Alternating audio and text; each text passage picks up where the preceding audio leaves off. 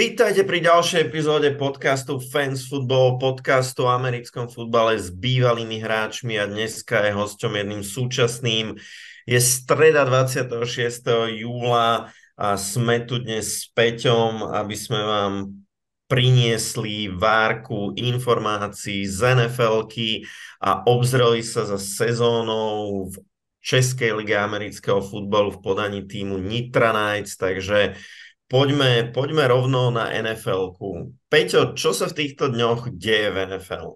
A v týchto dňoch e, vrcholia alebo prebiehajú tréningové kempy a pre hráčov. Tieto tréningové kempy sú pre hráčov povinné, musia sa ich zúčastniť. V prípade, že sa ich hráči nezúčastnia, tak sú za to pokutovaní, zároveň ale ak sa zúčastia, tak sú aj tak smiešne, ale sú, sú platení, no smiešne podstate sami od nejakých 1700, zhruba 3000 za to dostanú, že sa tam súčastia, tak neviem, či by vy ste sa na týždeň išli takto za takúto cenu trénovať. Teba by ukecali Vlado ísť za nejaký, ja neviem, lajbavých 2000 eh, dolárov si tam na 7 dní vybehnúť na ihrisku za trénovať. Ja by som, ja by som zaplatil za to, keby som mohol ísť do kempu NFL týmu, ale je jasné, že hráči chcú za to dostať zaplatené, chcú za to dostať zaplatené slušne a s tým sa nám v podstate spája tá prvá vlna naozaj zaujímavých správ, ktorá v tejto novej sezóne akoby prichádza zo sveta NFL a to sú správy týkajúce sa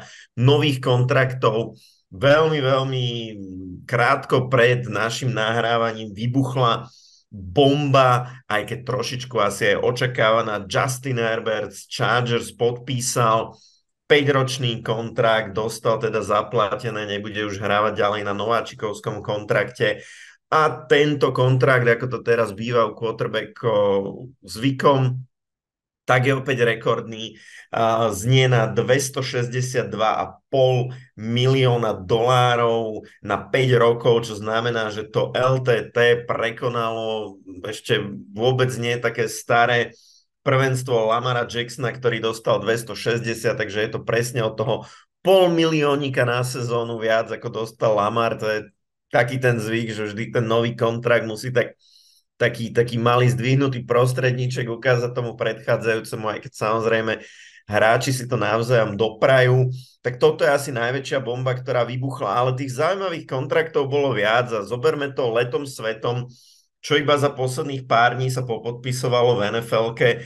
Uh, Cole Kmet, Titans Bears dostal veľmi pekný štvoročný kontrakt na 50 miliónov dolárov. Andrew Thomas, Tackles Giants dostal 117,5 milióna dolárov na 5 rokov a tento kontrakt dokonca obsahuje garantovanú zložku, ktorá je najväčšia u linemana dokonca v histórii. Titus Howard tiež ofenzívny lineman, myslím z Texans, ak sa nemýlim, dostal 56 miliónov na 3 roky. Trayvon Dix, cornerback z Dallas Cowboys za 5 rokov si zarobí 97 miliónov. No Vosu, linebacker zo Seahawks, tiež na linebackera veľmi pekné peniaze.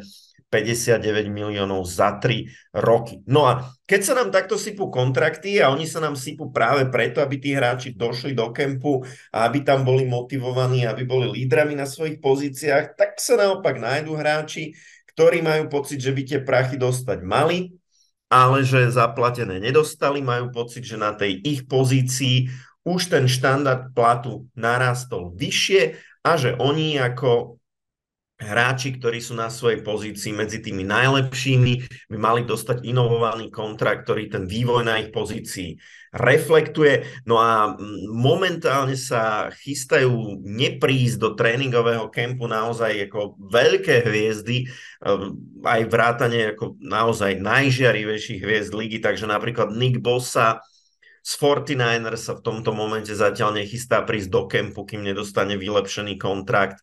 Uh, running back Colts, Jonathan Taylor, ktorý je rozhodne veľmi zaujímavý pre všetkých hráčov fantasy.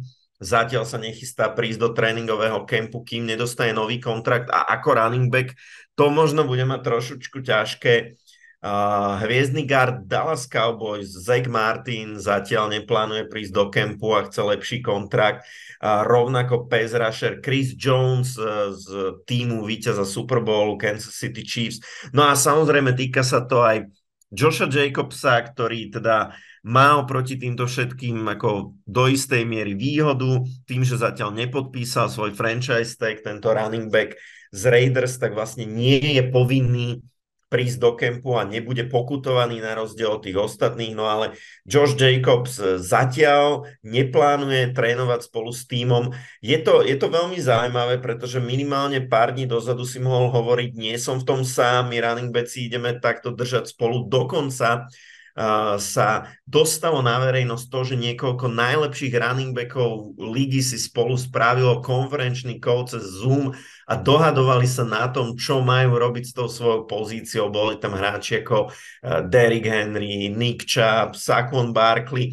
No a práve Saquon Barkley ale po tomto kole akoby ustúpil asi do istej miery zo svojich požiadaviek, aspoň pokiaľ berieme, že jeho požiadavky boli tie, čo boli medializované. Podpísal z Giants jednoročný kontrakt na 11 miliónov dolárov, ktorý naozaj prišiel v podstate tesne, tesne pred kempom ako veľké prekvapenie, pretože Sakon v podstate odmietol podpísať tag, ktorý by bol na 10,1 milióna, ktorý by bol celý garantovaný a, ale potom podpísal akoby 11 miliónovú zmluvu.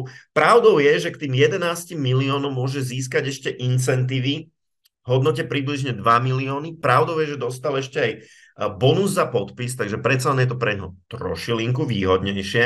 Aj keď treba povedať, že tie incentívy sú akoby veľmi, veľmi challenging, ako sa hovorí v korporátnom prostredí aby dostal tie 2 milióniky, tak by vo väčšine nejakých štatistických kategórií sú tam počty zachytených prihrávok, počty nabehaných jardov. V podstate musel sa dostať na svoje rekordné čísla a ešte by aj Giants museli postúpiť do playoff. Takže ako mňa ako fanúšika Giants to teší, že Sakon má takúto motiváciu.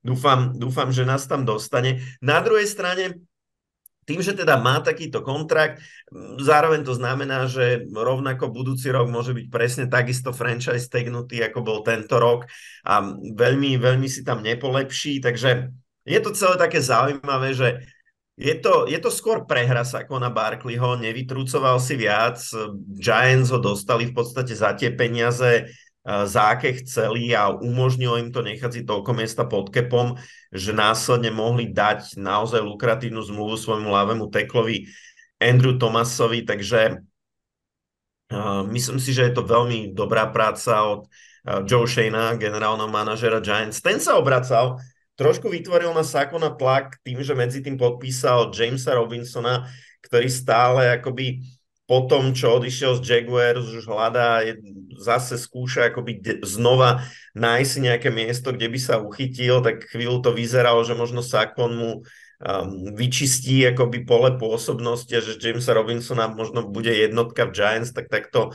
z neho nakoniec bude len dvojka, čo je zrejme zlá správa. A pre niekoho z dvojice Matt Breed a Gary Brightwell, ktorým asi zostane čierny Peter v ruke a asi sa pri zužovaní súpisiek um, nezmestia do running backskej miestnosti Giants. Giants medzi tým podpísali aj skúseného veterána Cola Beasleyho, čo znamená, že podpísali asi svojho 250. slot receivera, takže to je tiež veľmi zaujímavá situácia. S tým uh, Jamesom Robinsonom ešte, ešte opatrne. On uh, začínal túto sezónu, alebo sa očakávalo, že bude Patriot a on aj nastúpil, aj začal trénovať z New England, ale potom New England ho veľmi skoro prepustili a poslali ďalej, že či to nebude jeden z tých hráčov, ktorý, ktorého meno ešte tlačí na súpisky jednotlivých tímov, ale ako náhle si ho týmy vyskúšajú, tak ho posunú ďalej. Ohľadom toho Sekona, ty si to nazval, že je to taká prehra, a asi z jeho strany, ktorú, na ktorú on pristúpil. Máš zároveň také insiderské pohľady, alebo teda diskusie jednotlivých fanúšikov Giants, prečo to vôbec teda urobil, že prečo v zásade išiel do toho, lebo e, ja sa vrátim k tomu, čo ty si povedal, že oni ho vlastne môžu tagnúť takto rok a tým pádom dostane tých 10 miliónov. Keby hral na franchise tagu, tak budúci rok e, má istotu, myslím, 120% predchádzajúcej zmluvy, takže by dostal minimálne nejaký 12-13 miliónov by to vychádzalo v závislosti od toho, že koľko ostatní running backi by zarábali. Čo si o tom myslia fanúšikovia Giants? No fanúšikovia Giants sú hlavne strašne radi, že sa to, že sa to vyriešilo. Mm-hmm. A neboli moc vďační za tú, za tú zbytočnú drámu. Mm, fanúšikovia Giants e, v zásade aplaudujú Joeovi Shaneovi, mm-hmm. že tú situáciu dokázal vyriešiť a že ju vyriešil za dobré peniaze. Všetci sa tešia, že teda Sakon je tu a úprimne povedané zase nikto nie je veľmi otvorený tomu, ako vešať si running backa na nejakej lukratívnej zmluve na krk na dlhé roky. Takže ako bola tam bol tam ako pomerne veľký spor v tej fanušikovskej komunite, bola tam jedna veľká skupina, ktorá hovorila, že preboha pay man, bez neho nemáme ofenzívu a tak ďalej a tá druhá, ktorá hovorila proste nemôžeme vyhadzovať prachy na running backa, máme iné priority, proste running back sa dá riešiť za oveľa uh, menšie peniaze nejakým komity. Takže ale teraz to vyzerá, že sú spokojní všetci, konec koncov Sakon je miláčik, všetkých fanúšikov, vrátane tých, ktorí hovoria, že draftovať running backa na druhom mieste draftu bol strašný omyl a nezmysel. OK. Tak. No, eh, keď sme pri running backoch, eh, Niham Hines, náhradník Bills, bohužiaľ ešte pred štartom kempu prišiel k takému úrazu, ktorý ho na celý rok vyradí, takže, takže tohto hráča v najbližšej sezóne neuvidíme. No a keď sme ešte pri kontraktoch, ktoré boli podpísané, tak určite sa potešili fanošikovia Saints, pretože Jimmy Graham, ktorý veľké, veľké veci v minulosti dokázal v drese tohto klubu, tak stále nevzdáva svoju hráčskú kariéru, v tomto je mi veľmi podobný v jeho veku a mhm. podpísal jednoročný kontrakt zo Saints, tak uvidíme, že či tam nejak oživí spomienky na tie svoje, na tie svoje mladšie roky. No a možno z takých akoby úplne už um, vedľajších správ uh, podpisujú sa mladí quarterbacki, ktorí teda išli v tohto ročnom drafte, uh, podpisujú svoje nováčikovské kontrakty, či je to Bryce Young, CJ Stroud, Anthony Robinson. No a Bryce Young už bol aj oznámený ako starter vo svojom týme, takže minimálne tohto nováčika uvidíme už v prvom týždni pod centrom. Toľko k, aktuálne k dianiu, ktoré sa deje v NFL. My sa k NFL určite dostaneme aj k nasledujúci týždeň. Spomínal si, že teraz sa týmy venujú podpisovaniu nových quarterbackov. Ako to vyzerá, ale v týme Nitra Knights, sa oni chystajú podpísať, tak to sme sa rozhodli zistiť od Borisa Butoru, ktorý je quarterback tohto úspešného slovenského týmu a kde takéhoto quarterbacka zastihnete počas off-season, kde inde ako na ihrisku, tak aj my sme sa vybrali s Vladom za ním na ihrisko, kde sme ho aj vyspovedali a zistili, ako hodnotí sezonu a čo plánujú v do tej budúcej.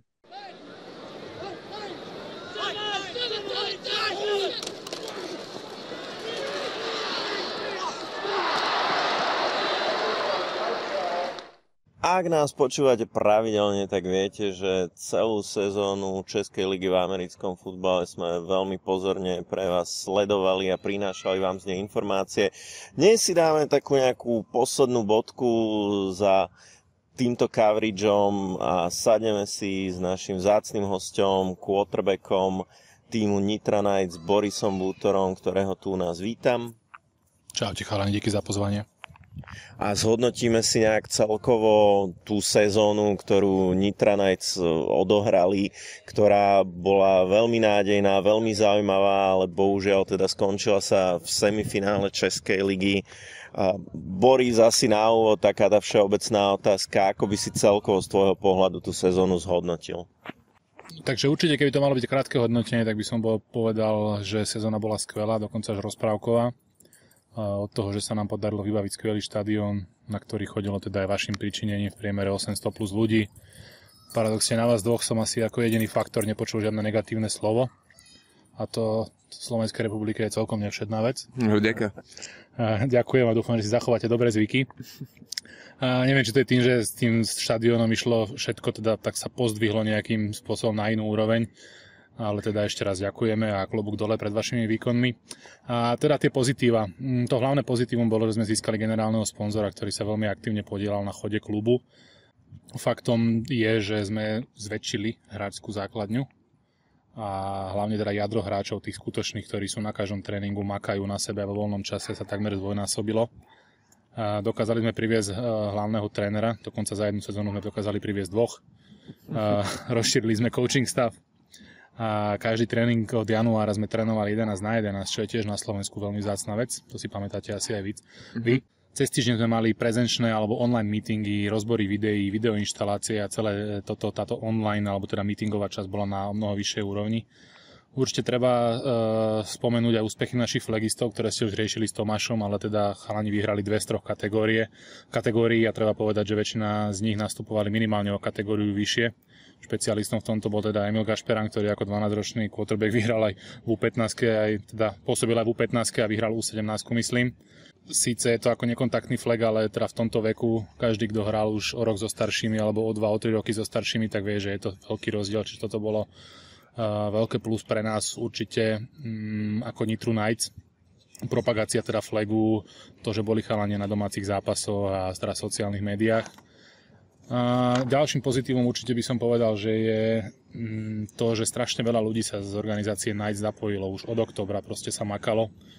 Nedá sa to vymenovať, určite na niekoho zabudnem, ale uh, skúsim teda aspoň, aspoň tak v krátkosti. Čiže generálny sponzor Samuel Vetrak, ktorý nám toto celé umožnil v ťažších chvíľach sezóny, ktoré teda v sezóne vždycky ich zoparie, nám ponúkol názor a taký out of box thinking manažersky. Ďalej teda členovia vedenia Maťo Gašperan, Lukáš Kreškoci aj s manželkou Mirkou a Goraz Lázorik, ktorí skutočne makali po večeroch do noci a často sa im tento hobby úvezok byl aj ozajstnou prácou a teda ďalší ľudia z predstavenstva a organizácie, ktorí to ťahali na úkor svojho voľného času. Simona Bulová, Barbara Matušková, Mišo Pokorný s rodičmi, Tomáš Urban s priateľkou Lenkou, moji, moji teda pomocníci, hadl špecialisti Palo Horník a Sofia Bieliková, manželia Kondorovci, náš PR manažer Robo Kmeťo, moja mamina Viera Butorová teda mm, Láco Fabo z TVJ a moje práve ruky v ofenzíve René Šimora a Martin Parga, čiže aspoň toľko to k menám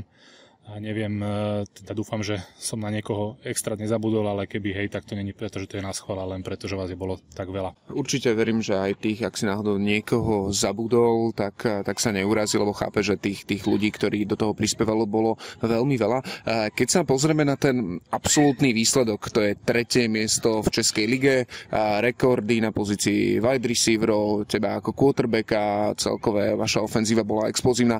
Dá sa povedať, že ste s tou sezónou aj s tým jej výsledkom spokojný?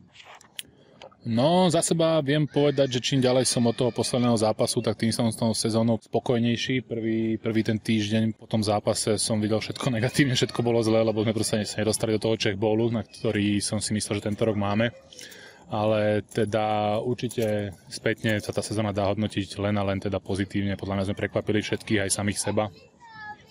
A určite tam Vedel by som vymenovať aj nejaké negatíva, ale teda hlavne ide o to, že máme skvelý základ do ďalších sezón a teda v tomto ohľade sa tá sezóna dá hodnotiť len ako pozitívna.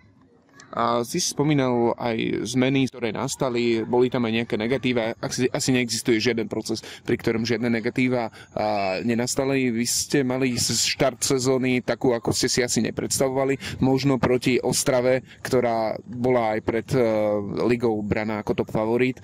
Tak tam sa to dá povedať, keď tá nula na počte naskorovaných bodov bola asi prekvapujúca pre mnohých. A potom prišiel obrovský zlom. Po druhom zápase zmenili ste trénera Dá sa povedať, že to bol ten kľúčový okamih eh, tejto sezóny? Určite z herného hľadiska toto bol asi najkľúčovejší okamih. Tam eh, proste musela prísť nejaká zmena a neboli sme spokojní s prácou eh, doterajšieho headcoacha ani výsledkovo ani teda čo sa týka prípravy a viac menej tam sa nám podaril taký husársky kúsok, že v priebehu týždňa sme dokázali jedného headcoacha odvolať a druhého z Ameriky priviesť, takže áno, toto bol zlomový okamih sezóny. Áno, ono, je to také trošku neobvyklé aj na slovenské pomery, a špeciálne na slovenské pomery, že takto skoro, neviem, ešte nebola ani štvrtina sezóny a menili ste, menili ste trénera. Ja si pamätám, keď ste na Facebooku o, o, oznamovali podpis kouča Satna, tak jeden z tých komentárov pod fotkou bolo také, že ak bude dávať také výsledky, ako myslím v minulej sezóne za Brno Seagers, tak že to nebude až taká posila, ako sa to ukazuje a tie prvé zápasy tomu aj tak násvedčovali. A je to o tom, že si s vami nejak chemicky nesadol, alebo ten prístup bol taký možno iný, ako by ste očakávali? A čo boli tie dôvody, že ste došli až k takémuto radikálnemu kroku? No dôvody boli hlavne, že teda boli neuspokojivé výsledky. Myslím, že keď sme s tým Šerovom neprehrali, tak eh, s ním asi dohráme aj sezónu. Viac menej v procese tam boli nejaké chyby, ale tie chyby sú stále, ale skôr sa jednalo o tie výsledky a vedeli sme, že už v treťom týždni, čo máme Brno, ak sa nám tam nepodarí zvíťaziť, tak tá sezóna uh, bude veľmi teda ťažká dostať sa do play-off. A viac menej s, s koučom Satonom mali sme nejaké červené vlajočky už predtým, a, ktoré sme teda m, mm, hlavne ako vedenie, vedenie nájsť prehliadali, respektíve sme sa to snažili riešiť nejakým dohovorom, ale nakoniec proste sme si povedali, že už toho bolo dosť a teda sa e, po druhom týždni rozídeme. Phil Hildebrand prišiel, dá sa povedať, že na zavolanie. V jednom rozhovore si je spomínal, že z Ameriky, ty si ho kontaktoval a v priebehu pár dní prišiel Povedz, ako si toto dokázal, že tak dobrého trénera si v priebehu týždňa stiahol z USA, aby prišiel do Nitry trénovať Nitra Knights v Českej lige? Tam sa asi spojilo veľa faktorov. A jeden z nich je to, že on pracuje v rodinej firme a vie si viac menej to zariadiť tak, aby na takýto 3-4 mesačný záskok vedel prísť, že tá firma sa teda bez neho nezrúti. A to je prvá vec, lebo keby mal teda prácu, v ktorej je plne vyťažený a nemôže odísť, tak e, môže byť hociakí kamaráti a nepríde. A druhá vec bolo to, že už tu má nejakú históriu, čiže vedel, že ten proces, že to není úplne nemožná úloha dosiahnuť to playoff, čo sme mali teraz za cieľ. A viac menej pozná tých chalanov, vie čo od koho čakať a mm, viac menej ten spoznávací proces bude o dosť rýchlejší, ako keby išiel do úplne neznámeho týmu. Ďalšia vec je to, že uh, už tu bol, myslím, že pred dvoma alebo troma rokmi a vtedy to nevyšlo kvôli covidu, uh, že chcel hrať tú Českú ligu s nami a myslím si, že tomu ostalo také, že by to proste, uh, že by to chcel vyskúšať. A ďalšia vec, proste on je tréner, on je rodený tréner a, a to trénovanie mu podľa mňa chýbalo, takže som mu zahral na také na také noty, ktoré vedel som, že budú fungovať a viac menej tým, že ja si tú ofenzívu dirigujem sám, tak hovorím, nebola to úplne taká nemožná úloha, on mal na starosti len defenzívu a teraz special teamy. Pohovorím len, no ale je to dosť ľahšie, ako keby mal na starosti celý tým a behom týždňa sa ma prichystať od pondelka do soboty na Brno, čo teda by bolo veľmi ťažké. Takže myslím si, že sa spojilo viacej faktorov a nakoniec celkom dobre dopadlo, mám pocit. Dotkli sme sa už toho neúspešného semifinále v Českej lige. Čo by si povedal, že boli také tie veci, čo vám chýbali na to, aby ste splnili ten cieľ, ten postup do toho checkballu, na čom budete musieť zapracovať do budúcej sezóny, aby sa to rok podarilo? No, tam sa spojilo, podľa mňa najväčšie boli tri faktory teda.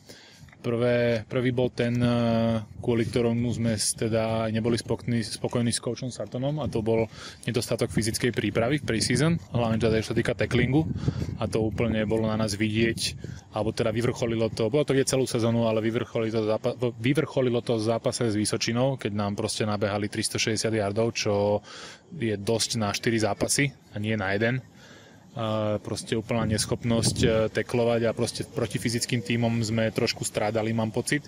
A druhé bolo víťazstvo nad Bratislavou doma.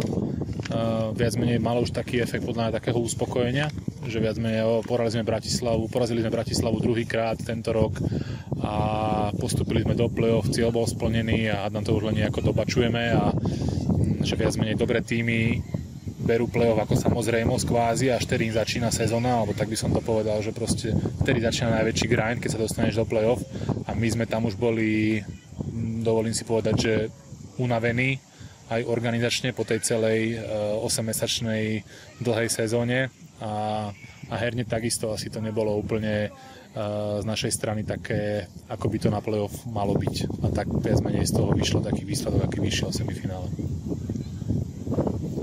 Samotné to semifinále je také vyvrcholenie celej tej sezóny.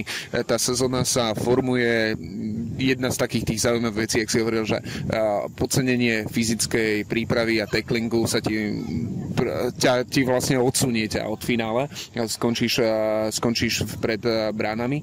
A čo boli možno ešte také nejaké iné veci, ktoré možno na povrch e, nevyplávali počas sezóny, ale teraz ich už môžeme povedať, že túto sezónu vlastne tvarovali. Jedno z tých bolo výmena head coacha, ale čo boli ešte také, také iné veci, ak teda boli a teraz ich už vieš odkryť?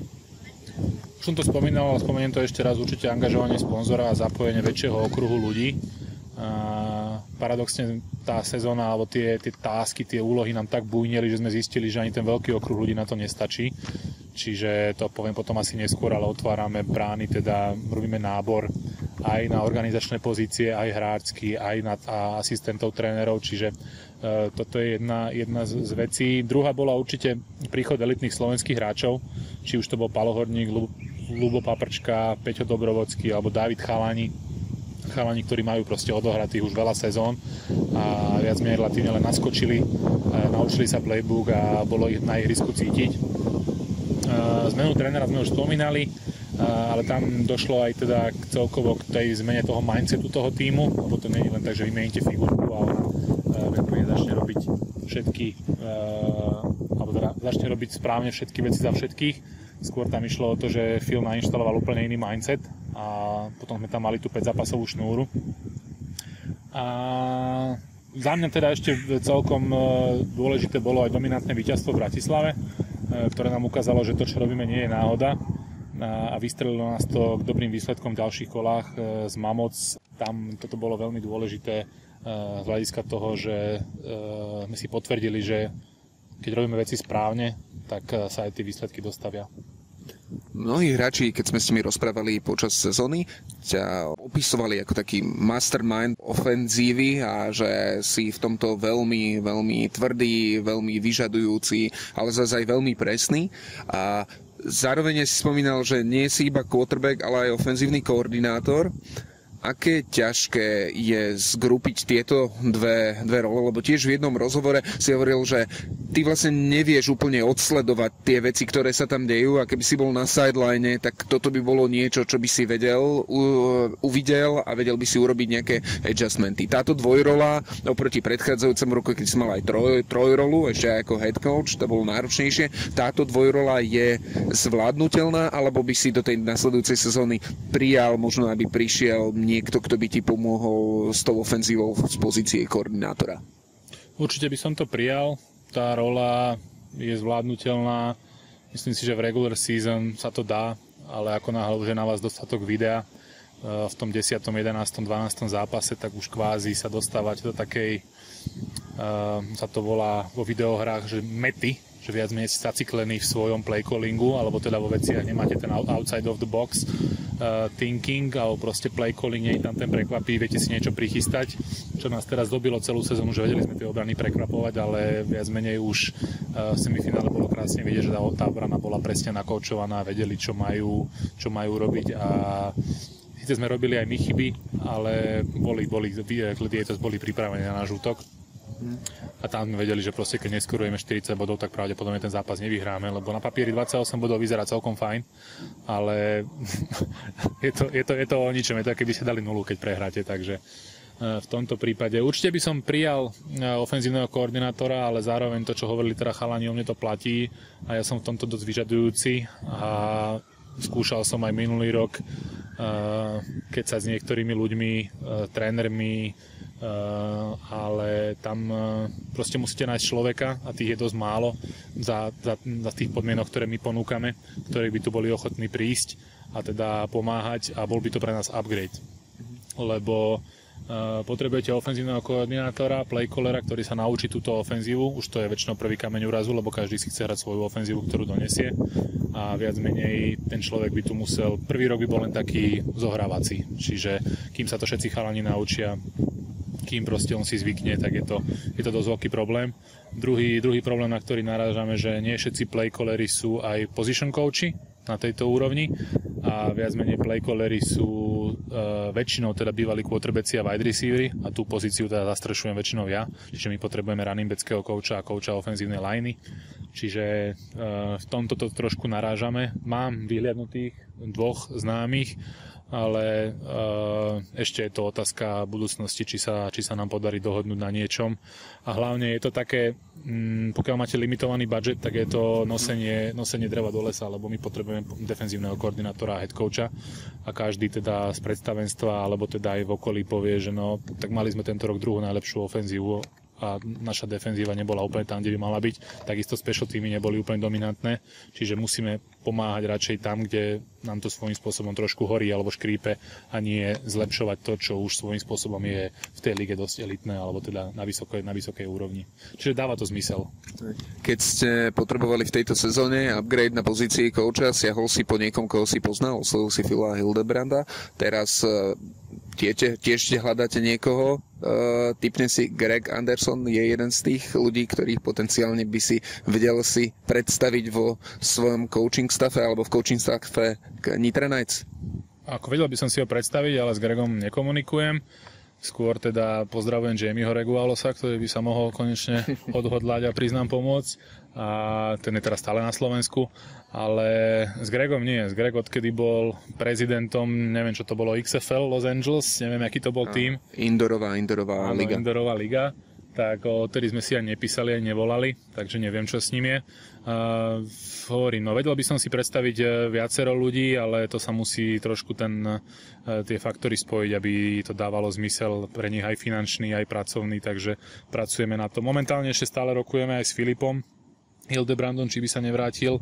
Uh, on má nejaké rodinné problémy, uh, takže není som si istý, či to je úplne v našich rukách ale teda samozrejme sme rozhodili siete aj, aj inde a už som v komunikácii s ďalšími možnými headcoachami a aj keby teda film neprišiel, tak to vyzerá veľmi dobre a ja už teraz sa teším na zo pár kandidátov, ktoré máme. Spustíme v auguste intervia s nimi a viac menej um, budeme sa snažiť vyvarovať eh, minuloročnej chybe a spravíme si due diligence lepšie ako minulý rok tie intervia, ako prebiehajú intervia na head coacha Nitri Nights? Budeš to organizovať a sa strešovať ty, alebo to budete nejaká komity, ktorá to bude vyberať? My sme takto sa totiž rozprávali aj s Marianom Husarom, keď on išiel práve na pozíciu head coacha, tak hovoril, že je to taká skúsenosť, ktorú je rád, že zažil, že, že to bolo také, že musel priniesť a predstaviť rôzne, rôzne plány, stratégie, ako má s tou organizáciou.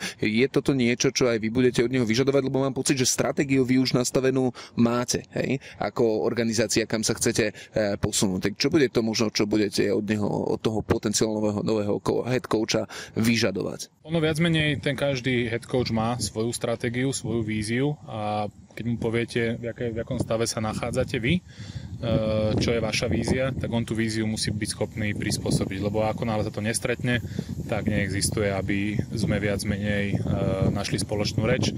Nám je teda jasné, že mm, my sme veľmi najsilnejší tým prakticky marketingov na Československu momentálne našim určite jeden z ďalších cieľov bude ešte zvýšiť návštevnosť, ešte to lepšie zahrať e, pre tých ľudí, čiže hrať zaujímavý futbal, samozrejme výťazný, lebo tak e, to výťazenie, víťazstva prinášajú divákov, e, ten marketingový event, tam s tým viac menej headcoach nič nemá, ale viac menej to je veľká, veľká súčasť e, našej organizácie momentálne. Chceme teda byť tým športom číslo 2 v Nitre po hokeji a ako prebiehajú tie intervia. No mám to na starosti ja, celé to zastrešujem ja. Momentálne teda ešte asi prizvem do toho nášho generálneho sponzora, lebo on má, on má na starosti tú, tú, tú víziu toho klubu, uh, viac menej navonok. On aj s našim PR manažérom, ale teda hernú stránku a to, čo potrebuje náš tým uh, importov a head coachov, to riešim ja. Takže uh, vyzerá to tak, že poviem mu, aká je situácia reálne, nebudem proste nič prikrašľovať, čo od neho očakávame, kedy má nastúpiť, aký je náš momentálny program a snažím sa ho spoznať viac menej aj pro e-mailovou komunikáciou a keď vidím, že by to mohlo mať nejaký, nejaký zmysel, tak si dáme nejaký, nejaký Zoom call. A, a keď ten Zoom call proste není taký, že si nevyhovujeme alebo niečo, tak si dáme ešte jeden. A potom mu dám prístup na náš hadl a tým, že ja viem viac menej, čo by som riešil inak v našich situáciách, alebo teda v našej situácii, tak ho nechám spraviť nejaký breakdown našich zápasov, hlavne teda defenzívnej strany lopty, keďže je defenzívny koordinátor a na základe toho, čo mi on príde, alebo čo mi on povie, eh, že by do ďalšej sezóny chcel zlepšiť a v čom strádame, či už je to nejaké drily, že nám chýbali, samozrejme teraz ako doktor Obvious, alebo teda Captain Obvious povedal, že musíme lepšie teklovať po zápase s Vysočinou, to každý vie. Alebo teda bolo by dobré, aby sme mali menej ako tri turnovre, aby som si nasypal trošku popol na hlavu aj ja, ale to sú také veci, na ktoré nepotrebujem head coacha, ale tam ide o to, že kde boli chyby schematické u nás, prečo tento hráč proste by mal hrať túto techniku inak a je toho strašne veľa, čiže ten headcoach, čo si, čo si každý, kto tomu rozumie, tak vie prísť s nejakým zlepšovákom a ono není, není umením toho headcoacha zlepšiť celú našu hru, ale postupne čiastkovými krokmi, ktorý vám povie presne o tomto je, že OK, v off-season vieme spracovať na tomto. Pre-season vieme pridať toto, ale nie je také, že vy ma hárnete a za pol roka z nás bude New England Patriots. No, to by bolo super. bolo super. A e, hľadáte v Európe alebo aj v Amerike? Aj, aj, aj, aj. Fantastické. Tak, teraz máme takú trošku druhú časť tohto rozhovoru, pretože sme sa presnuli zvonka dovnútra, takže od tohto momentu budete miesto krákajúcich vrán a šumu stromov počuť e, cinkanie pohárov a krčmové zvuky. V každom prípade prvá otázka tejto druhej časti. Boris, mali ste viacero importov v týme na kľúčových pozíciách, ako ste boli s nimi spokojní? Asi tak na 50% by som povedal, eh, keďže náš brazilský import to bol jediný B import, ktorého eh, sme boli schopní teda doniesť. Keďže, ak som to už niekoľkokrát spomínal, Európania, mm, to už je cenová relácia, ktorá sa veľmi ťažko eh, dá naplniť z nášho rozpočtu, lebo tá Elfka a teda ďalšie ligy veľmi dvihli cenové relácie kvalitných Európanov. Náš brazilský import ktorý ostal s nami len pár kôl, e, musel odísť kvôli tomu, že Joevi Stansberry mu povyšili status importa, čiže už by to bodovo nevychádzalo. Čo týka amerických importov, tak e, e, veľká spokojnosť pánuje s našim kardom, s Rayconom Kentom, ktorý teda viac menej bol presne to, čo sme chceli, aby bol. Odohral veľmi kvalitnú sezónu, nezranil sa, bol na každom tréningu a viac menej v celkovo tam bola veľká spokojnosť. A v krátkosti k defenzívnemu importovi Kenata Kendrick tam sme trošku očakávali vyššiu produkciu. Hm, viac menej s tým prísľubom ho aj coach sa tom podpisoval. A, a tam si myslím, že sme sa úplne nestretli s tým, čo sme si objednali a čo sme teda dostali. Ale viac menej ono je to stále veľmi ťažké hm, takto proste cez, cez internet si vyberať tých importov, ale viac menej vieme už teraz, že z tej školy, z ktorej sme objednávali, alebo teda z tej, tú školu, ktorú on mal vychodenú, tak je z slabšej konferencie a to my ako Európania, ktorí nesledujeme tých e, tisíc škôl, ktoré v Amerike majú futbalových, tak e, toto nevieme a to nám potom e, povedali aj iní importi, respektíve náš, naši, náš tréner, že to nie je úplne dobrá, dobrá divízia alebo teda dobrá škola. Čiže na 50% sme spokojní a viac menej určite neublížili, neboli ani nejaké piaté koleso úvozu, úvoza a dalo by sa povedať, že mohlo to byť aj horšie, ale teda poučili sme sa do ďalšieho roku, dúfam, že budeme mať šťastnejšiu ruku. A teda do budúcej sezóny znovu budete chcieť podpísať e, Rekona Kenta a budete teda hľadať e, zase niekoho do defenzívnej liney, ale teraz si už dáte pozor, že z ktorej divízie a z akej univerzity, alebo vnímaš, že by ste radšej posilnili iné pozície? Pravdepodobne, ak nám to teda situácia dovolí, že budeme mať kompletnú ofenzívnu lineu, e, nebudeme podpisovať už ofenzívneho linemana a takisto ani defenzívneho linemana, lebo na našej D-line, ak tí chalani teda vydržia a budú hrať aj ďalej, čo zatiaľ vyzerá, že všetci budú hrať ďalej, aj O-linemeni, aj D-linemeni, tak nás bude dosť a už budeme musieť, alebo teda budeme chcieť podpisovať playmakerov, e, čiže linebacker, DB, running back, mm, receiver podľa mňa zbytočné, ale takisto nejaký ako return špecialista by sa určite získal, čiže by sa nám hodil získať, čiže ľudia, ktorí vedia robiť s loptou, vedia zastavovať hráčov s loptou, čiže hlavne z defenzívnej strany, hovorím nejaký, nejaký atletický linebacker alebo teda rýchly safety, ktorý dovolí americkému trénerovi hrať aj inú coverage, ako je proste dvaja deep safeties. Že niečo ako Tyron Clark. Áno, ale to Radimovi nespravím, že by sme mu zobrali Tyrona, takže radíme to OK, Tyron ostáva v Přerove, teda do Nitry nejde, a, ale áno, niečo, niečo, niečo také. A, takže hráčov primárne z, z zahraničia alebo importov budete hľadať, aby ste posilnili tie pozície ako DB, linebacker, ako spomínal. Budete, predpokladám, sa snažiť primárne doplňať z juniorky, robiť nábor nových hráčov. Toto máte ako rozbehnuté, ako s týmto ďalej plánujete naložiť, lebo spomínal si niekoľkokrát flag máte výstavný, získavate v kategóriách tie tituly, takže ako pokračujete v tomto? Tak tento rok z flagu, jak to asi spomínal aj Tomáš, keď e, tu bol, alebo teda bol v inom podcaste, hovoril, že uh, z flagu ešte tento rok toho veľa nepríde, lebo tí chalani hrali teda o kategóriu vyššie, čiže oni sú stále mladí a nemôžu ešte ísť do teklu. Uh, budeme rozširovať rady hlavne počas náboru, teraz spúšťame náborovú kampaň, čiže ak by niekto bol zisku chtivý, zisku chtivý, pardon, futbalu, futbalu chtivý, tak 13. augusta je prvý, prvý náš nábor, takisto to bude aj o týždeň na to, čiže 20. augusta a 27. augusta bude posledný náborový kemp automaticky sa, to, automaticky sa to potom preklopí do prípravy na SFL 7, ktorú ideme ako Nitra Knights hrať. To bude pod vedením Lukáša Kreškociho ako head coacha eh, a ďalších skúsených chalanov z nášho týmu, čiže z 11-kového teklového týmu, ktorý pôsobil eh, v Českej lige. A tam by sme chceli teda vytvoriť základ po tejto úspešnej sezóne základ týmu na nový rok, respektíve nováčikov, ktorí by boli schopní odohrať tú SFL 7, takisto ako s našimi náhradníkmi z toho 11. týmu, ktorí nedostali toľko šancí tento rok. Takže tam bude, tam bude ten ten nový, nový alebo impuls, by som to povedal. A takisto teda by som ešte chcel povedať, že chceme rozšíriť a profesionalizovať aj coaching stav a teda stav celkovo okolo týmu.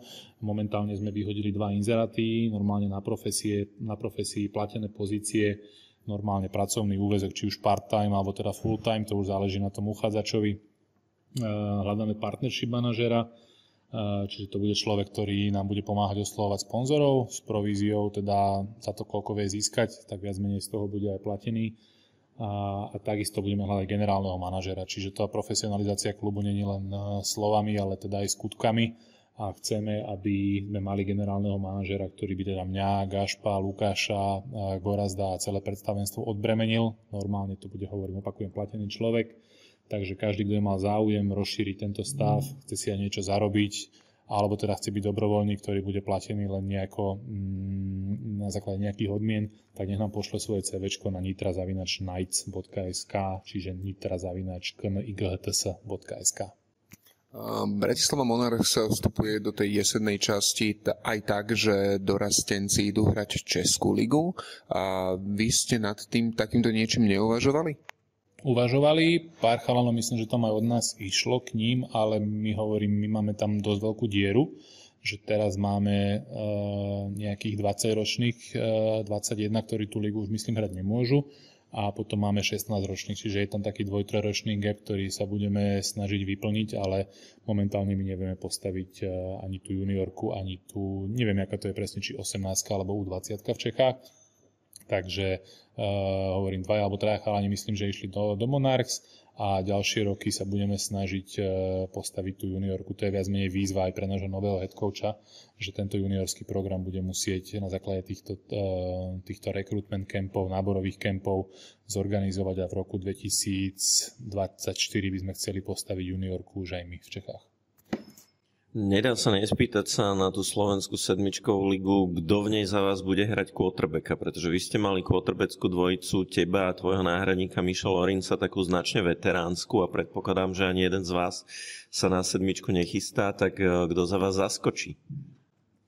No ja dúfam, že Mišo sa nechystá, že sa dá dokopy a bude hrať receivera o rok. Ale za nás teda bude tam viacej chalanov, ktorí budú adeptami, ktorí teda na tréningu skúšali hádzať a chceli by skúsiť quarterbacka a hlavne máme tam chalanov z flagu, ktorí tento rok hrali atletické pozície, čiže DB za receiverov, ktorí teda tú sedmičku si myslím, že určite zvládnu a Hlavne ono je to proste o tom, aj keby tam každý zápas hral niekto iný, aby si to skúsilo čo najviac ľudí. Rôzne pozície, hovorím, nemáme tam, nejdeme útočiť na titul, neviem, aká tá liga bude kvalitná, ale chceme čo najviac chalanom dať priestor, aby hrali uh, čo najviac pozícií, čiže ak ich nastúpi 15, tak aby hral každý offense aj defense, ak ich nastúpi 25, tak sa to bude nejako točiť, ale hovorím, tam je priorita, aby čo najviac ľudí si zahralo. Za Vienna Vikings v semifinále na pozícii quarterbacka nastúpil v 19-ročný chalan a vyradil Black Panthers. Máte nejaký takýto super talent aj vy? Je tvoja pozícia ohrozená? Teraz by som mal povedať, že nie. Moja pozícia je neohroziteľná, ale nie, nemáme, nemáme tento super talent takýto nejaký. Hovorím teda, veľa sa hovorí o Emilovi Gašperánovi, ale tak on má ešte pár rokov čas medzi, medzi ním a teda mnou není, nevidím žiadneho iného quarterbacka v Nitre, ktorý by mal, mal šancu, alebo teda viac menej dôležité, aby chcel. A to je ten prvý, prvý problém, ktorý máme, že toho quarterbacka moc ľudí na Slovensku nechce hrať lebo je to strašne veľká ťaha a čím ono sa to zdá, pre lajkov sa to zdá, že však ten človek len hádže, ale čím viac sa do toho človek obuje, tak zistí, že aha, tak to nie je úplne to, čo chcem a hlavne ono to aj dosť boli, ten, ten quarterback. A boli to fyzicky a hlavne keď to nehráš tak, ako by si mal, tak to boli hlavne mentálne, lebo tí tvoji spoluhráči, aj keď ti to nechcú dať pocítiť, a viac menej máš trošku seba reflexie pri, jak sa vraví, že máš Boha pri sebe, tak vieš, že to proste komu k mu kazíš a on nie každý človek to uh, udrží, takýto, mm, takéto nepríjemnosti. Um, mnohokrát pred sezónou aj počas sezóny, keď som počul rozhovor s vašim generálnym partnerom, s pánom Metrákom, tak uh, spomínal, že chce vybudovať program na úrovni v, v rámci vašej organizácie. A jedna z tých vecí, o ktorých si teraz zaspával, že mať takú nejakú zastupiteľnosť a pokračovanie na pozícii quarterbacka, zháňate kopu, kopu ľudí, ktorí by podporili ten, tú, tú organizáciu toho klubu. A čo sú ešte tie veci, na ktoré sa chystáte nasledujúci rok zamerať na to, aby ste ten plnohodnotný a hlavne stabilný program v Nitre vytvorili? No, e, myslím si, že dôležité, bod, do ktorého sa musíme odraziť, je posilnenie coaching staffu, čiže e, chalani, ktorí by skončili kariéru alebo ktorí už skončili a chceli by sa vrátiť poziční kouči, to je veľmi dôležité pre nás, aby to nestalo napríklad tá ofenzíva, že stojí to hlavne na mne, ale aby sa ten, tá, tá váha rozložila. Takisto, ak príde americký tréner, tak on nebude špecialista na všetky pozície v defenzíve, čiže tam mu bude určite pomáhať e, buď Jay, alebo teda iní chalani, Tomáš Urban z DBs, čiže toto je bolo super, keby sme mali trénerov, ktorí nie sú zároveň aj hráči. To je veľmi dôležité, čiže posunenie kádra a coaching staffu. E, takisto už minulý rok sa to začalo príchodom teda hráčov, ktorých som spomínal, Pálo Lubo, e, Peťo Dobrovodský, Dávid, proste elitní českí a slovenskí hráči. Momentálne máme tiež e, rozhovory s rôznymi chalami z rôznych tímov aj zo zahraničia, ktorí nehrali Českú ligu, že by boli ochotní sa proste k nám pripojiť, lebo viac menej ten program spravil to, čo mal spraviť. On spravil veľký splash a teraz sú ľudia, ktorí by sa k nemu chceli pridať a to je veľmi dôležité, lebo je úplne iné, keď uh, hráme medzi, medzi sebou a trénujeme spolu len slova, slovenskí chalani, ktorí ako hrajú Slovensku, maximálne Českú ligu, ale potom sú aj ľudia, ktorí napríklad nastupovali v zahraničí, nechcem to konkretizovať, lebo tá obec je príliš malá, vedelo by sa o kom hovorím, takže nechcem to momentálne ešte uh, moc špecifikovať. Uh, a teda samozrejme americkí kouči a importy, proste to je ten to je to, čo to musí celé to tak dať dokopy. E, ten americký tréner, ktorý príde dostatočne včas, pozná tých chalanov, trafi tú schému alebo teda e, systémom pokus omyl zistí, čo tým hráčom vyhovuje. To bol prípad minulo, minuloročných Steelers. Proste ten tréner prišiel skôr, mal tam veľmi kvalitný materiál defenzíve, s ktorými pracovali, ale oni takisto ako skúšali veci, ktoré im v januári, februári úplne ne, nefungovali a potom boli proste schopní eliminovať tie, tie schémy alebo teda tie hry, ktoré nevyhovovali a nakoniec z toho bola teda historicky mm, kvalitná defense. Toto by keď sme vedeli my zopakovať, to by bolo super. A teda o ďalších plánoch asi neskôr, ale ešte poviem ten posledný, alebo len zopakujem, že to je tá profesionalizácia klubu, ktorá teda nechcem, aby zostala iba na papieri alebo v, v slovách, vo vzduchu, ale teda hovorím, máme profesionálnych komentátorov na zápase, takže uh, bolo by dobré, aby sme mali aj profesionálnych trénerov, viacerých, nie iba teda jedného.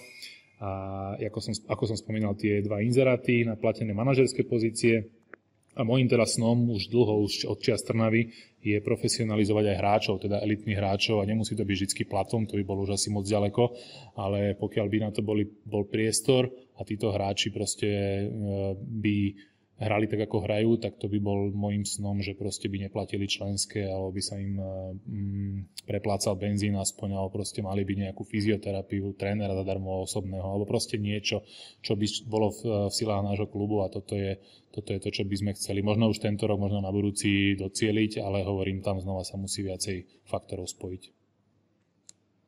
No a Aké sú ambície? Predpokladám, že nič menšie ako finále si po tohto ročnom výsledku povedať nemôžete. Áno. Mm, uvidíme, ak sa tá liga ešte vyvrbí. Možno pozdravujem Miša Rosivala, možno nám zakážu hrať playoff, takže uh, hovorím. Chalani sa teraz smejú, ale tohto bifu som sa nemohol nedotknúť, takže uh, myslím si, že to, že bolo v finále Vysočina Ostrava nám celkom pomôže v našom prípade, takže Eh, uvidíme, či sa náhodou Praha Lions nevráti do, do Českej ligy, takže uh, aj s novým headcoachom. Takže uvidím, uvidíme, aká tá situácia bude, ale teda pokiaľ budeme hrať Českú ligu, čo stále my chceme hrať Českú ligu, tak uh, myslím, že to play-off by malo byť určite našim cieľom, ale teda ak by sa podaril Czech Bowl, ja by som bol za to veľmi rád. Tento rok som tiež si myslel, že máme na ten Czech Bowl. Vysočina nás teda vyviedla z omilu a o rok teda, ak všetko takto pôjde, aspoň teda z nejakých 50-60% sme si naplánovali a budeme mať dostatočne silnú tú organizáciu a široký káder, tak si myslím, že máme na to, aby sme dosiahli uh, na, na ten checkball, aj keď to je, Bill Beličík ma teraz vysmial, že ešte je len júl, pred troma týždňami sa dohralo, ale viac menej, keď chceme mať nejakú víziu a ponúkať tú víziu našim hráčom a našim teda sponzorom a ľuďom okolo týmu, tak e, nemôžeme ísť do sezóny s tým, že uvidíme, jak to bude a zahráme dobré zápasy a bude to vyrovnané a chceme mať plnú tribúnu, ale proste musíme mať stanovený nejaký cieľ a momentálne tie cieľe môžu byť dva. Mm, jeden je playoff, a ten druhý, ten viac menej taký, taký um, jak by som ho nazval, ešte vyšší, tak by bol ten checkball. Ale teda to je ešte strašne veľa otázok dovtedy a veľa faktorov, eh, ktoré to ovplyvnia, ale u nás teda budeme pracovať na tom, aby sme dosiahli na tú čo najvyššiu metu a teda v našom prípade si myslím, že ten checkball by to mohol byť. No a čo ty osobne? V tejto sezóne si prekonal kopec rekordov, latku nasadil vysoko, ale ako ťa poznám, ty budeš na sebe ďalej pracovať a ďalej sa zlepšovať. Aké ciele dávaš sám sebe? No, uh, sebe ako quarterbackovi uh, neviem, či už by som, to nebolo ani môjim cieľom nahádzať toľko tažánov a toľko jardov čo je dôležité si a uvedomiť a ono je to trošku, že sypanie si popola na seba ako na, ofenzívne, na ofenzívneho ko- koordinátora na našu ranovú hru, že tých touchdownov ani tých yardov by som toľko nemal, keby nám ešte lepšie šlapala uh, ranová hra. Takže v tomto sa určite musíme zlepšiť. A moja quarterbacká ambícia by bola mm, ešte zvýšiť asi completion rate, viac menej 40 touchdownov, podľa mňa to už, to už ne, neviem, či niekto prekoná, dúfam, že teda hej, ale ja to už asi nebudem, lebo hovorím, my keď zlepšíme ranovú hru, tak tých touchdownov toľko. Touchdownov toľko nebude. A čo by som ešte chcel ako ofenzívny koordinátor je a, a viac menej byť schopný a, prichystať ten tým a, tak, aby sme vedeli reagovať aj na zmenu proste toho uh, play callingu defenzívnych koordinátorov v zápase. A to je strašne ťažká vec. A sa to strašne ťažko vysvetľuje ľuďom, ktorí nehrali futbal, respektíve neboli uh, na nejakej pozícii quarterbacka ofenzívneho koordinátora, ale to, čo sa nám napríklad stalo vo Vysočine Gladiators alebo takisto aj v Brne, bolo to, že týmy prišli do zápasu s niečím iným a, a viac menej nehrali sme to, čo ste spomínali už Grega Andersona, že my sme si nebrali to, čo nám defenzíva dávala a snažili sme sa pretlačať stále ten náš v úvodzovkách explozívny útok a viac menej tuto by som vedel sa ešte posunúť, alebo chcel by som sa ešte posunúť ako ofenzívny koordinátor, že OK, nám hráte nejaké, neviem čo, odropujete 8 hráčov, tak my budeme triafať tie hyče aj 10 krát po sebe alebo rýchle auty, alebo niečo proste. Nebudeme, budeme pochodovať po tom ihrisku. Napríklad, ako to robila Ostrava, že oni nemali problém proste mať 12 hier v drive. Neviem, či my sme mali niekedy 12 hier v drive tento, tento, tento rok, takže toto sú moje nejaké osobné ambície. Čo týka nejakých štatistík, to vôbec, to, to ja neriešim nejako. Uh, ale čo by som chcel ešte teda uh, pre náš tým, ale to nie je osobná ambícia, proste uh, dostať sa do toho check bowlu. To by, bolo, to by bolo super, lebo tam som ešte nebol, tam ešte nebol nikto mm, z tých chalanov, s ktorými spolu hráme, takže to by bola taká vec, e, na ktorú by sa podľa mňa pamätalo. Poďme ešte postrašiť ostatné týmy. Brady, Tomáš hral do svojich 44 rokov. Ty plánuješ dokedy takto strašiť obrany v Českej lige? Uh, ako mňa futbal stále baví, ak ste spomínali, ja som bol aj dneska trénovať v Bratislave s, e, so svojimi receiverami, takže e, tam problém nie je, že by ma to ma futbal prestával baviť. E, toto je skôr otázka teda na moju manželku a na, na moju rodinu, že či budeme schopní to stále nejako sklbovať. A takisto aj e, na Nitru, na organizáciu Nitra Night, ktorej som súčasťou, čiže tam som trošku v konflikte záujmov, ale ono e, ak chceme hrať na tejto vysokej úrovni, tak eh, viac menej je dôležité splniť eh, isté podmienky. A teraz sa nebavíme o nejakých mojich podmienkach, ale o tom, čo tá organizácia by mala byť schopná eh, tým chalanom dať a vytvoriť aké podmienky pre tréning, vedieť sa proste stretávať, mať nejaké facility na úrovni a tak ďalej a tak ďalej. Čiže v tom, tomuto sa ešte budeme, budeme mm, baviť, ale teda pre mňa je dôležité teraz ten tým čo najlepšie prichystať do sezóny a či už tu teda budem ja alebo niekto iný, tým nechcem povedať, že by som končil to vôbec, ale proste ako, ako e, taký nejaký manažer alebo personal director, e, človek, čo má na starosti trénerov, importov a celý ten tým vo season, prichystať ho čo najlepšie a potom postupne uvidíme, keď príde ten január, keď sa to už celé začne dávať dokopy a začne tá reálna preseason, tak tam eh, či nám to klikne alebo nie, tam sa potom budú riešiť aj tí importy a takéto tie veci. Takže toto ma strašne baví, táto časť sezóny. Paradoxne na to, že som hráč, tak mňa baví aj tá manažerská časť. A mm, to, kedy budem hrať, tak moje obľúbené číslo je 7, takže 7 rokov ešte dajme že ešte 7 rokov traste sa ostatní. A um, aj na základe tých e, výkonov, ktoré sme už tu nás spomínali, aj na základe tvojho prístupu je si jeden z tých najhorúcejších, najhorúcejších kandidátov na zisk MVP za predchádzajúcu sezónu, alebo teda minimálne ofenzívneho hráča, ofenzívneho hráča roka, aspoň teda podľa mňa. A um, keď sa pozrieš ty na svoj tím, ty si vymenoval veľmi veľa hráčov, ktorí ti pomáhali dos, dostať sa do tohto bodu, kde sa teraz nachádzaš. Ak by si mal, je to strašne e, otázka, ktorú ľudia neznášajú, ale sa ju aj tak opýtam, že ak by si mal vyzdvihnúť možno nejaký prístup, možno nejaký výkon, možno niekoho, kto najviac presiahol tú svoju hranicu, ktorú mal nastavenú pred, e, pred sezónou, kto by to bol? No, to, ak ste mi poslali včera také okruhy otázok, tak toto bola tá najhoršia, ktorú som si tam čítal a na ňu som nevedel odpovedť, neviem ho asi do, do dnes, lebo tých chalanov, keď poviem jedno meno, tak asi by som urazil ostatných. Každopádne mi to až tak nevadí ľudí urážať. Obzvlášť, obzvlášť keď ich vymenujem MVP a ostatní budú proste tí runner-upovia tesne za ním ale teda hlavne treba asi povedať chalanov, ktorí dokázali hrať e, nielen offense alebo defense, ale dokázali hrať aj aj. Čiže určite by bol mm, tam ten runner-up jeden e, palohorník, ktorý teda začal veľmi dobre v defenzíve, pardon, v ofenzíve a keď prišiel coach Hildebrand a potreboval safety ho, tak Palo prešiel do obrany. Stálice Mario Koty určite by bolo dobré povedať lebo bez nich by tá ofenzíva určite strádala. Nemáme za nich takých backupov, aby to tam e, takto fungovalo.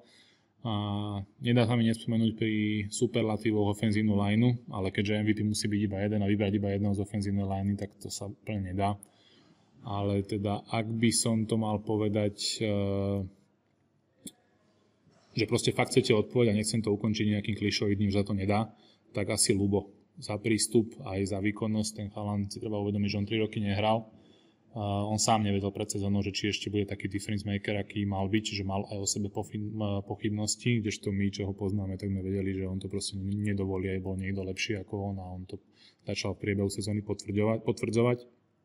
Uh, treba si uvedomiť, že on dochádzal za svoje z Hriňovej, uh, čo je teda dosť pánu Bohu za oknami pre americký futbal na Slovensku, že tam to je dosť dlhá cesta na každý tréning, ktorá dochádzal. Sem tam prespal v Bratislave, čo je teda ešte ďalej ako Nitra z Hriňovej. Takže za tento prístup je určite u mňa MVP a teda výkonnostne to, čo on predviedol, eh, je teda... Mm, to sa asi nedá ani slovami opísať proste, aký strach on robil uh, defenzívam v, v Českej lige. Takisto, myslím, že vy ste to hovorili v nejakom podcaste alebo v nejakom preview, že niektoré týmy ho budú skúšať brániť jedna na jedna. No niektoré týmy to skúsili a potom si to veľmi rýchlo rozmysleli. Klobúk dole teda pred Marianom Husárom to bol asi jediný, ktorý to pochopil, že od začiatku na ňo hrali proste double team, úplne, že brutálny double team, safety odstúpený 30 yardov. Takže to je, to je kredit e, k ľubovej hre a o tom, čo on dokáže. Takže ak by som si mal vybrať, tak určite by som povedal jeho. Boris, veľmi pekne ti ďakujeme, že si si na nás našiel čas a že si sa podielil všetky tieto informácie. Budeme určite držať palce, aby to v tej budúcej sezóne vyšlo s tým checkballom. Aj budeme dúfať, že si zakomentujeme domáce semifinále, takže veľká vďaka a všetko dobré. Ďakujem aj ja vám za priestor sa vyjadriť a dúfam, že teda tá naša náborová kampaň a aj ďalšie veci, ktoré máme pripravené, budú úspešné a určite vás budem buď ja alebo niekto z nášho týmu informovať eh, o novinkách. Ďakujem ešte raz. Ďakujeme.